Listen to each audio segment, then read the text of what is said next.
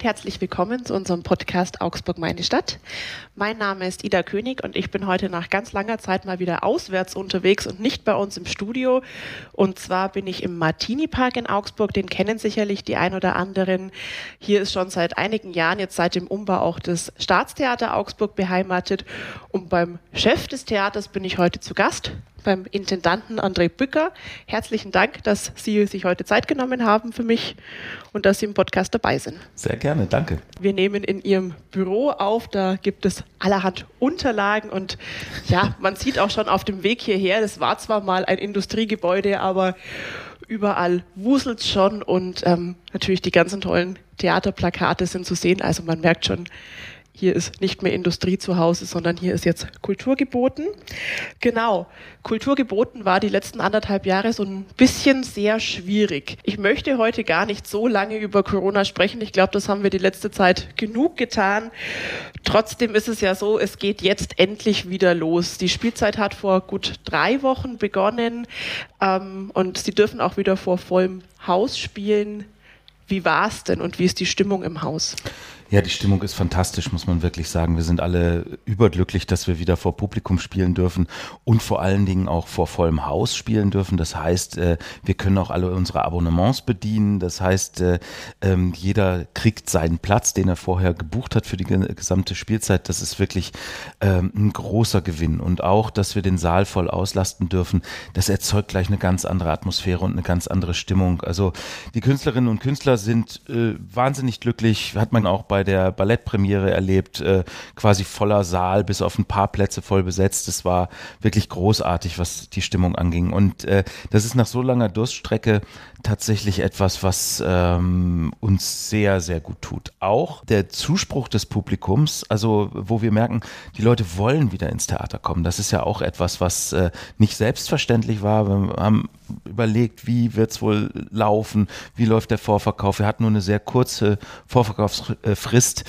Das ist alles sehr, sehr gut gelaufen. Die Augsburgerinnen und Augsburger wollen wieder ins Theater, haben Lust und kommen. Das macht uns sehr glücklich. Sie haben es jetzt gerade schon angesprochen, die Vorbereitungszeit war relativ knapp, weil es war ja erst ich glaube, Anfang September klar, dass diese Abstandsregelungen geändert werden mit 3G und dann eben mit Maske am Platz. Wie haben Sie sich denn darauf vorbereitet? Hatten Sie da mehrere Pläne in der Schublade? Ja, genau so war es. Also wir haben wirklich äh, drei verschiedene Pläne äh, gehabt, die wir wirklich dann aus der Schublade ziehen konnten, wenn äh, als die Entscheidung da war und auch sofort umsetzen konnten. Das haben wir, glaube ich, sehr, sehr gut geplant.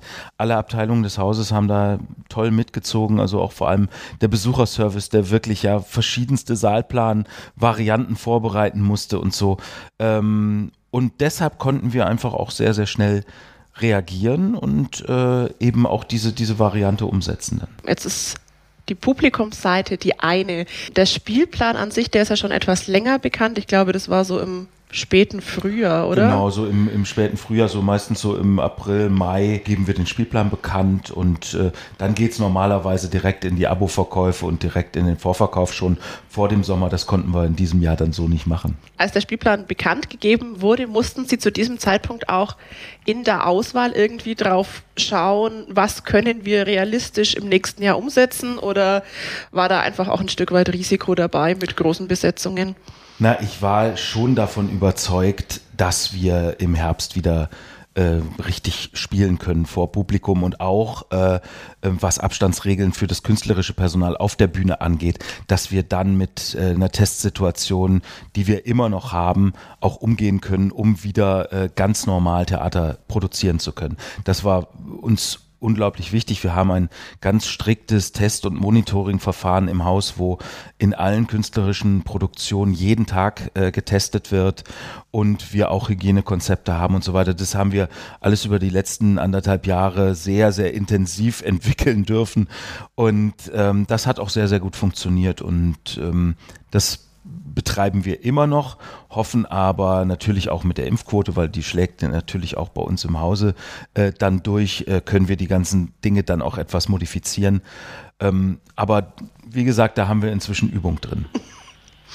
Viel umplanen und planen war wahrscheinlich so das, was die letzten anderthalb Jahre dominiert absolut, hat, oder? Ja, absolut. Also wir machen einen Plan und noch einen Plan und dann schmeißen wir den wieder weg und machen noch einen ganz anderen Plan. Also das äh, war tatsächlich unser täglich Brot, also äh, mit Bertolt Brecht zu sprechen, ne, mach nur einen Plan.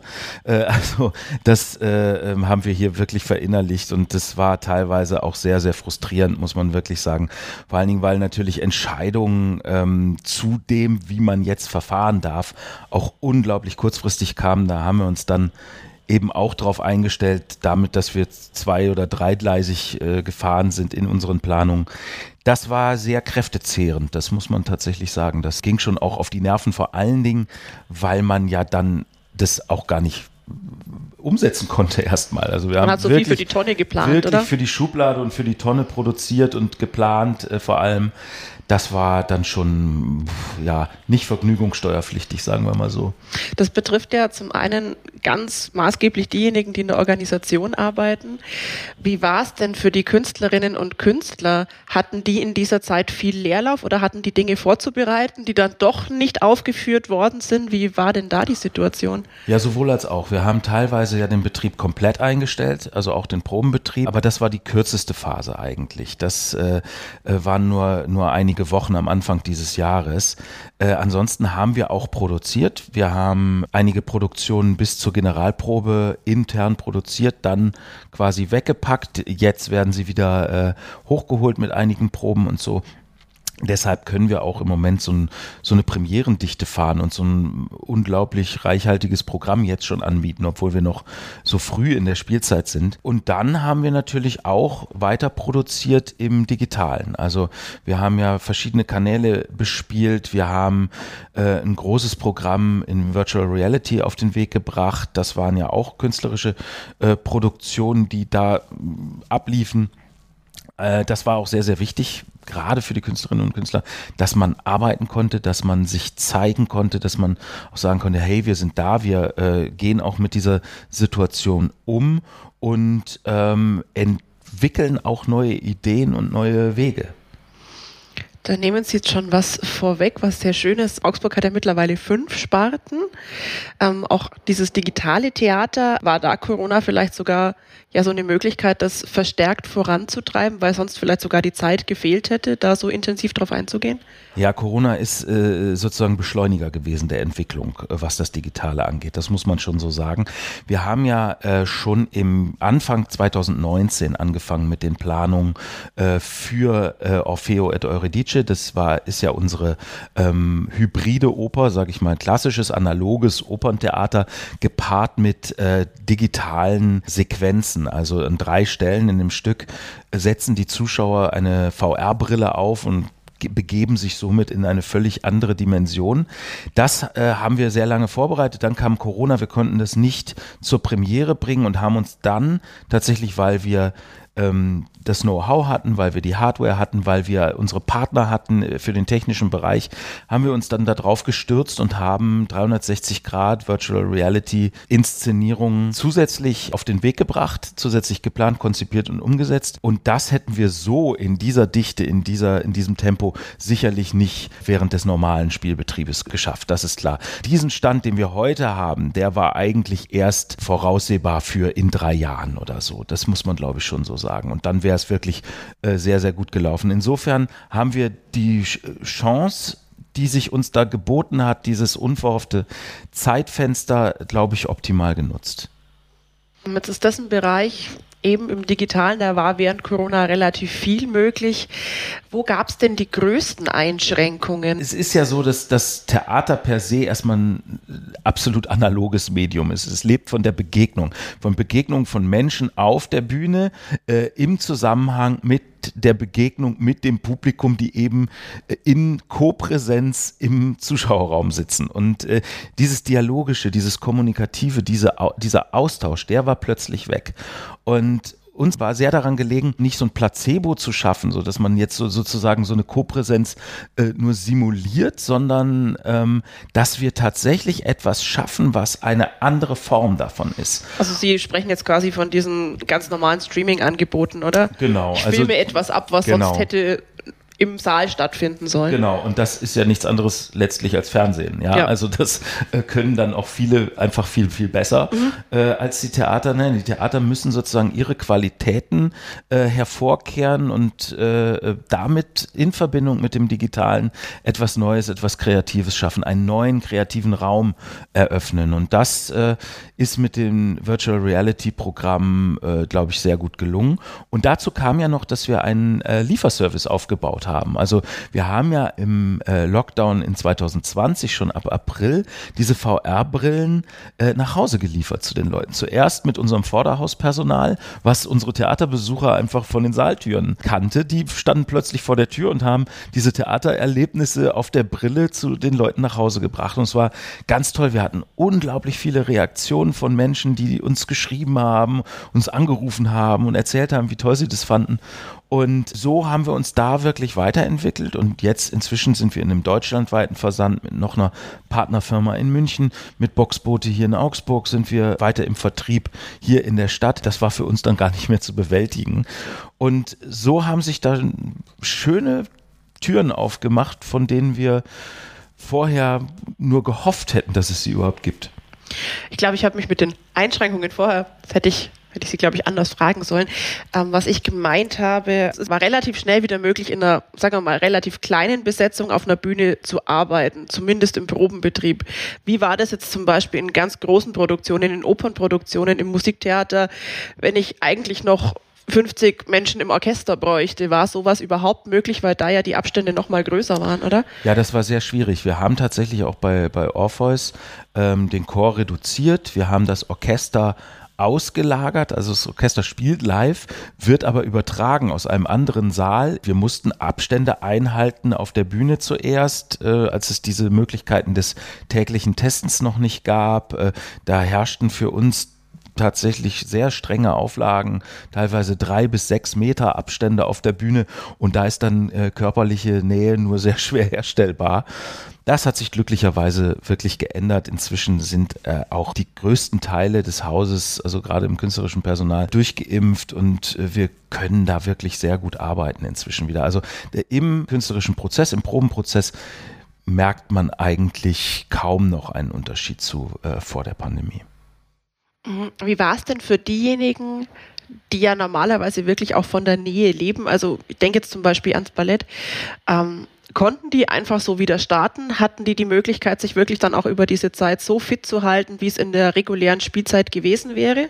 Ja, das, das ging tatsächlich, weil beim Ballett äh, haben wir äh, natürlich zuallererst geschaut, wie können wir dort äh, eine Probensituation und eine Trainingssituation herstellen. Die waren als äh, der erste Lockdown war als allererstes äh, quasi im Homeoffice, äh, wobei für einen Tänzer Homeoffice natürlich extrem schwer darstellbar ist. Da war es wirklich so, der, unser Ballettdirektor Ricardo Fernando hat dann äh, Tanzteppich stückweise ausschneiden lassen und es den Tänzern mit nach Hause gegeben, äh, damit die bei sich zu Hause im Wohnzimmer oder im Flur zumindest ein bisschen trainieren und üben konnten. Und dann haben wir Hygienekonzepte aufgestellt, die es möglich machten, in kleineren Gruppen mit großen Abständen dann auch im Ballettsaal zu arbeiten. Also ähm, da war dann auch schnelles Agieren und auch Kreativität äh, im Umgang damit äh, gefragt und auch eine gewisse Gelassenheit, äh, dass man sagt, okay, die Umstände sind jetzt so, wir müssen vorsichtig sein, wir müssen, äh, haben ja auch eine Verantwortung für die Gesundheit äh, nicht nur äh, des Publikums, sondern selbstverständlich unserer Mitarbeiter und Mitarbeiterinnen. Das haben wir sehr, sehr ernst genommen von Anfang an. Und da war das Vertrauen dann auch da im Haus und ähm, da haben dann alle auch sehr, sehr gut mitgezogen. Und so waren wir dann eigentlich immer auf einem Stand, wo wir äh, äh, zwar anders als sonst, aber trotzdem gut arbeiten konnten. Jetzt wollte ich gar nicht über Corona sprechen. Jetzt haben wir doch schon relativ lange über Corona ja, ja. gesprochen, aber es gibt ja. noch so viel Redebedarf. Ähm, jetzt, wie gesagt, es geht wieder los. Sie haben vorgearbeitet. Ähm, es gab jetzt wirklich schon auch sehr viele Premieren. Es war auch ein Stück dabei, das Sie inszeniert haben. Wie ist denn das in dem kreativen Prozess? Es gibt ja Menschen, die brauchen so ein bisschen Chaos um sich rum und die können vielleicht sogar aus Krisen schöpfen. Dann gibt es andere, die brauchen sehr viel Ordnung, damit sie den Kopf frei haben für Kreativität. Wie ist es bei Ihnen? Ja, also ist eine Mischung aus beiden, glaube ich. Also es gibt ein schönes Zitat, Theater ist Krise. Ja, also ähm, das äh, ist tatsächlich auch immer so, weil Theater natürlich auch immer in einem Prozess äh, entsteht, in einem Austausch, in einem Ringen äh, miteinander, auch um, um Gedanken, um Positionen, um Haltungen, um Ästhetiken. Äh, es ist immer sozusagen sehr kreativer, kreativer Austausch. Und äh, ähm, bei mir ist es, ist es beides. Ich brauche irgendwie natürlich auch eine kreative Atmosphäre, in der Spontanität möglich ist.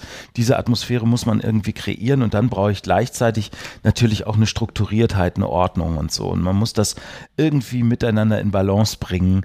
Äh, und da ich ja zwei Berufe habe, das eine ist äh, äh, Regisseur sein und das andere ist Intendant sein.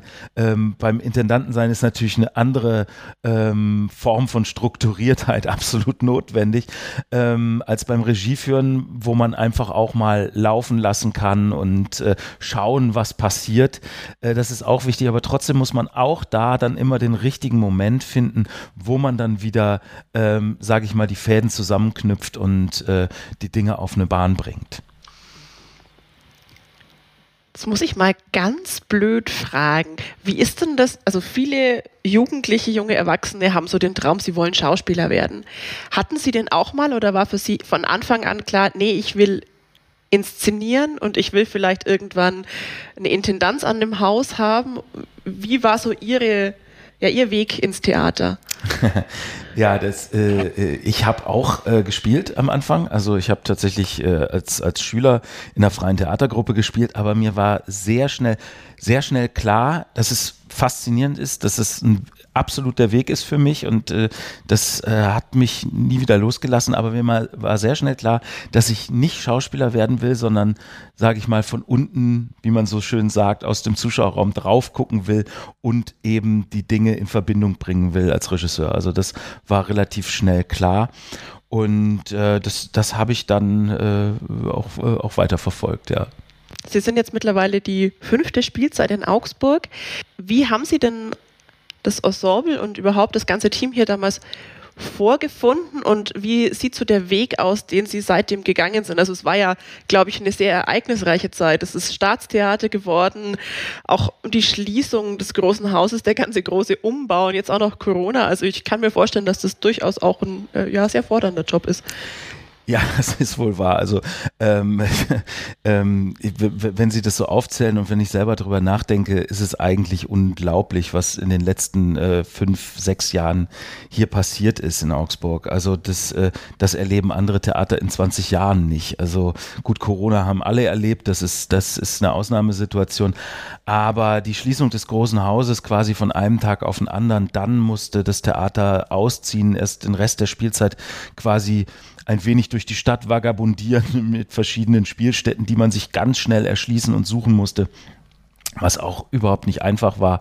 Und dann ähm, zu Beginn meiner Intendanz dann eben also wobei man ja immer sagen muss, ein Intendantenwechsel ist auch immer sowieso ein großer Wechsel sozusagen für ein Haus. Das alleine ist schon ziemlich herausfordernd. Ähm, wir mussten dann noch äh, mehrere Umzüge machen, in Windeseile dieses äh, Interimsquartier Martini Park ausbauen und hier rein umziehen. Dann haben wir de, äh, den Umzug noch ins Gaswerk gehabt. Dann kam direkt die Staatstheaterwerdung mit einer kompletten Betriebsumwandlung von einem städtischen Eigenbetrieb in eine Stiftung öffentlich öffentlichen Rechts, das zieht ein Haus komplett äh, einmal auf links und dann noch wieder auf rechts. Das ist unglaublich, was da passiert. Gerade auch eine riesige Herausforderung für die Verwaltung. Und natürlich auch wieder eine Unsicherheit. Was bedeutet das? Äh, wie ist das für die Mitarbeitenden? Was, was kommt da auf einen zu? Äh, dann Corona-Pandemie. Ähm, unglaublich. Ähm, dann die ganze Bauthematik überhaupt, also Entwicklungsperspektiven, die man ja auch begleiten muss für das Theater, für äh, weit in der Zukunft liegende ähm, Punkte, Entwicklung, großes Haus, Sanierung, äh, Neubau, kleines Haus, äh, Funktionsgebäude und so weiter. Also das ist schon enorm, was das hier dem Haus abverlangt hat, auch den einzelnen Mitarbeiterinnen und Mitarbeitern. Aber ähm, ich habe vielleicht auch gerade deshalb das Gefühl, dass es wir als Haus insgesamt zusammengewachsen sind, dass die Abteilungen näher beieinander sind, dass es ein größeres Miteinander gibt im Haus. Also gerade jetzt auch über die Zeit der Pandemie konnte man das wirklich feststellen. Da wurde sind auch Gewerke sozusagen, die sonst am Theater zwar immer unter einem Dach sind, aber sich auch oft ein wenig fremd sind, weil äh, also es gibt ja die Werkstätten, die technischen Gewerke, die Ankleider, die Requisite, dann gibt's die Balletttänzer, die Orchestermusiker, auch ein, ein riesiger Pool von unglaublich unterschiedlichen Menschen unter einem Dach. Das ist das Tolle, das Spannende, aber das auch zusammenzuführen zu, zu, einer, zu einer Einheit oder dass das zusammenwächst, das war unter diesen besonderen verschiedenen Anforderungen nicht einfach, aber ich glaube, das ist uns ganz gut gelungen. Und äh, ich bin im Moment wahnsinnig gerne hier und ich äh, habe den Eindruck, dass wir als Haus wirklich jetzt auch sehr gestärkt in diese Spielzeit gestartet sind. Für all diejenigen, die jetzt nicht den detaillierten Einblick haben, wie viele Menschen arbeiten eigentlich am Staatstheater Augsburg? Das sind so, das schwankt immer so ein bisschen, aber es sind circa 450 Festangestellte. Dann kommen natürlich noch äh, viele äh, dazu, die über äh, künstlerische Gastverträge dazukommen oder als Aushilfen arbeiten oder im Vorderhaus arbeiten, als studentische Aushilfen oder äh, äh, wie auch immer. Ähm, also da, da kommen dann noch einige dazu. Können Sie sich noch an Ihren allerersten Job an einem Theater erinnern? Ja, natürlich. Was war das? Was war für ähm, Sie der Einstieg? Äh, mein Einstieg war ein, ein relativ äh, klassischer, äh, wie, das, wie das oft so ist im künstlerischen Bereich als Hospitant. Äh, ich habe als Regiehospitant angefangen bei einer Faustproduktion im äh, Schauspiel in Dortmund damals vor vielen Jahren und habe dann noch eine zweite Hospitanz gemacht, habe dann eine Assistenz gemacht, bin dann fester Assistent geworden. So, äh, das ist so ein, so ein klassischer Weg und dann vom Assistenten halt äh, ähm, wie ein Ausbildungsberuf sozusagen zum Regisseur geworden und äh, ja, und dann ging es weiter. Sie haben es äh, vorhin gefragt, ob ich dann schon immer vorgehabt hätte, mal Intendant zu werden. Das gab es tatsächlich sehr schnell, diesen Wunsch. Ich habe äh, tatsächlich mit 25 äh, in der Kantine des Dortmunder Schauspielhauses gesessen und mit einem gleichaltrigen Schauspieler haben wir uns so diese klassische Frage gestellt, wo sind wir denn in zehn Jahren? Und ähm, er hat damals die Häuser aufgezählt, wo er gerne spielen wollte. Und ich habe gesagt, ich will mit zehn, äh, in, äh, nicht mit zehn Jahren, sondern in zehn Jahren äh, will ich Intendant sein. Und das hat dann auch geklappt. Ich war damals dann mit 35 tatsächlich äh, der, der jüngste Dreisparten-Intendant, den es gab in Deutschland. Und äh, das ist etwas, da ist sozusagen auch die Schnittmenge oder die Ähnlichkeit vom Regieführen zum Intendant sein. Also, dass man natürlich eine Verantwortung hat für das Gesamte, beim Regieführen im kleineren, beim Intendantsein im größeren und sage ich mal, auch Strategien festlegt und Gestaltungsmöglichkeiten äh, sucht. Und eben beim Intendanten ist es eben so nicht nur für eine Inszenierung, sondern für die große Inszenierung des, des äh, Theaters, des Hauses insgesamt und äh, dem mit tollen Künstlerinnen und Künstlern und tollen Partnern im Haus eben eine, eine Linie und eine Prägung geben kann. Und äh, Theater ist sowieso immer Teamsport, sage ich mal. Also es ist nie der Intendant alleine, der sowieso alles entscheidet. Also das ist Unsinn, das geht auch gar nicht bei so einem großen und komplexen Gebilde, sondern es ist immer ein Team, was ähm, dann miteinander für die verschiedenen äh, Verantwortlichkeiten agiert ich finde, man hört raus, da ist doch ein Mensch, ich denke mal, mit sehr viel Ehrgeiz und auch jemand, der einfach für das brennt, was er tut. Ja, Würde ich absolut. Ihnen jetzt mal unterstellen. Ja, ja die, die ähm. Unterstellung lasse ich mir absolut gefallen. Ja, ja, ja, äh, klar, das, das, äh, äh, es, es hat einfach immer mit Leidenschaft zu tun. Also äh, das, das, das ist so, ja. Ähm, wenn man so für Theater brennt, ähm, Gibt es dann einen ganz anderen Ausgleich, den Sie für sich noch haben, wo Sie auch dann wirklich mal auf andere Gedanken kommen, wo Sie mal raus aus dem ganzen Theaterkosmos kommen oder brauchen Sie das gar nicht? Ach, das ist ganz schwer, wirklich rauszukommen. Das ist tatsächlich ganz schwer, weil ich, ich, ich lese natürlich viel, ich muss äh, aus beruflichen Gründen viel lesen, aber ich lese auch gerne, ich lese auch ganz unterschiedliche Sachen, die ich aber natürlich so im Kopf dann doch immer verbinde mit irgendwas. Mit, äh, der Möglichkeit, eine Überprüfung auf eine szenische Umsetzung zum Beispiel mit äh, ja, also man, man kommt aus dem, aus dem Modus nie so richtig raus. Und äh, ähm, Kunst und Kultur ist etwas, was äh, das Leben ausmacht letztendlich, was, was dem Leben äh, auch, auch einen äh, Sinn verleiht oder ähm, was die Möglichkeit der Sinnsuche sozusagen auch erweitert. Ähm, ich kann mir ehrlich gesagt äh, ein Leben ohne, ohne äh, äh, Kultur, ohne Kunst nicht vorstellen. Und äh, insofern ist der Ausgleich, ich reise auch gerne. Ich, aber es sind auch dann immer die Dinge der Kultur, die einen da anziehen. Oder ich gehe sehr gerne essen, aber Essen ist halt auch eine, eine Kulturtechnik und man kann da wahnsinnig gut entspannen und es trotzdem genießen. Und das ist ja auch was, was Kultur im besten Sinne eben auch kann. Also man kann dabei entspannen, man kann es genießen und es ist immer auch anregend und äh, äh, beschäftigt den Geist. Und das ist, glaube ich, wichtig. Also irgendwie immer Theater im Kopf. Ja, ja, schon, äh, schon. Aber äh, das, äh, ich empfinde, äh, also das, das ist so eine, so eine, inzwischen so eine Selbstverständlichkeit. Ähm, ja. Aber äh, wie gesagt, ich beschäftige mich nicht so völlig äh, tunnelblickmäßig nur mit Theater, sondern das weitet auch den Blick in andere Künste natürlich, in die Musik, in, in die bildende Kunst. Äh, äh, wenn man ins Museum geht, denke ich nicht nur über Theater nach, sondern das ist äh, ähm, ja, da, da, da weitet es einfach äh, den Horizont, den Blick und äh, äh, die eigene Beschränktheit. Ja. Gibt es denn etwas für diese kommende Spielzeit, auf das Sie sich ganz besonders freuen? Gibt es so ein persönliches Highlight? Och, da gibt es viel, aber es gibt ein persönliches Highlight tatsächlich.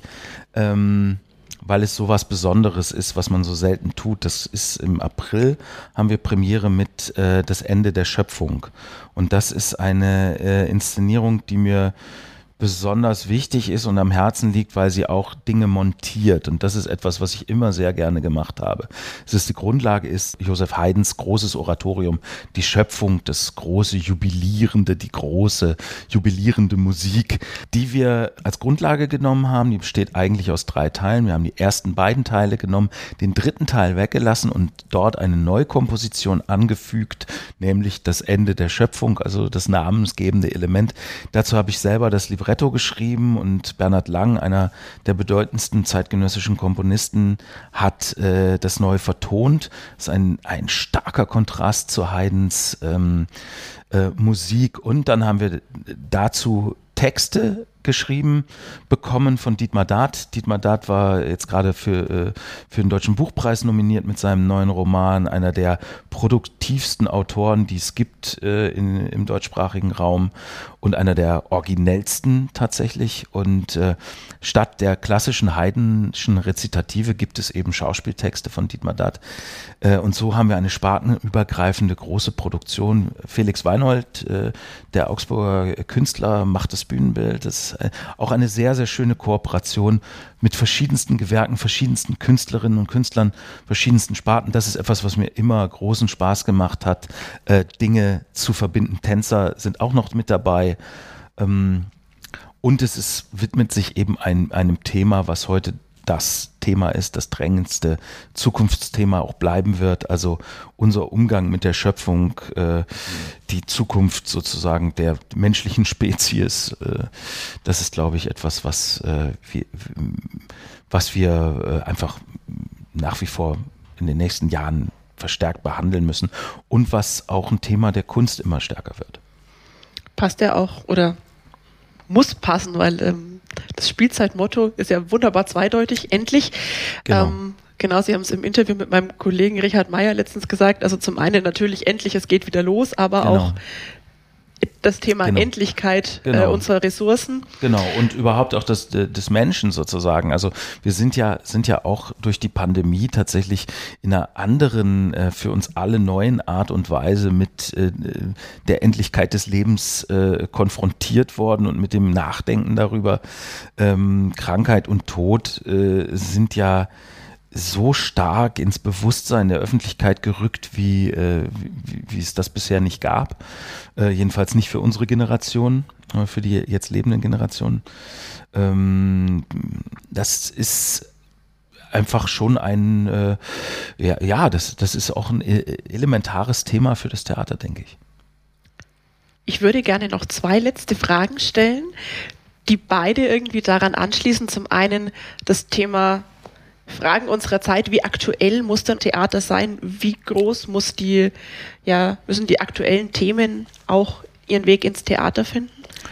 Naja, Theater ist, glaube ich, schon einfach per se dadurch aktuell, dass es tatsächlich immer in der Gegenwart stattfindet. Theater ist eben nicht Konserve ähm, in den meisten Fällen, sondern es ist eben live an jedem Abend und es äh, äh, entsteht immer aus der Lebenswirklichkeit der Künstlerinnen und Künstler jetzt zu dem Zeitpunkt. Das ist das Faszinierende am Theater und das Publikum setzt auch automatisch ohne jetzt drastische aktualisierende Bezüge auf der Bühne auszustellen, setzt das Publikum immer ähm, das Gesehene zu sich selber und zu den persönlichen Erfahrungen in Beziehung. Insofern ist Theater immer aktuell und gegenwärtig und ähm, man kann das natürlich noch zuspitzen auf der Bühne. Man kann teilweise äh, Themen behandeln, wie jetzt bei Freitags vor der Zukunft, die uns äh, ähm, äh, ganz elementar angehen nochmal und sie, sie dann auch noch forcieren oder so, das geht.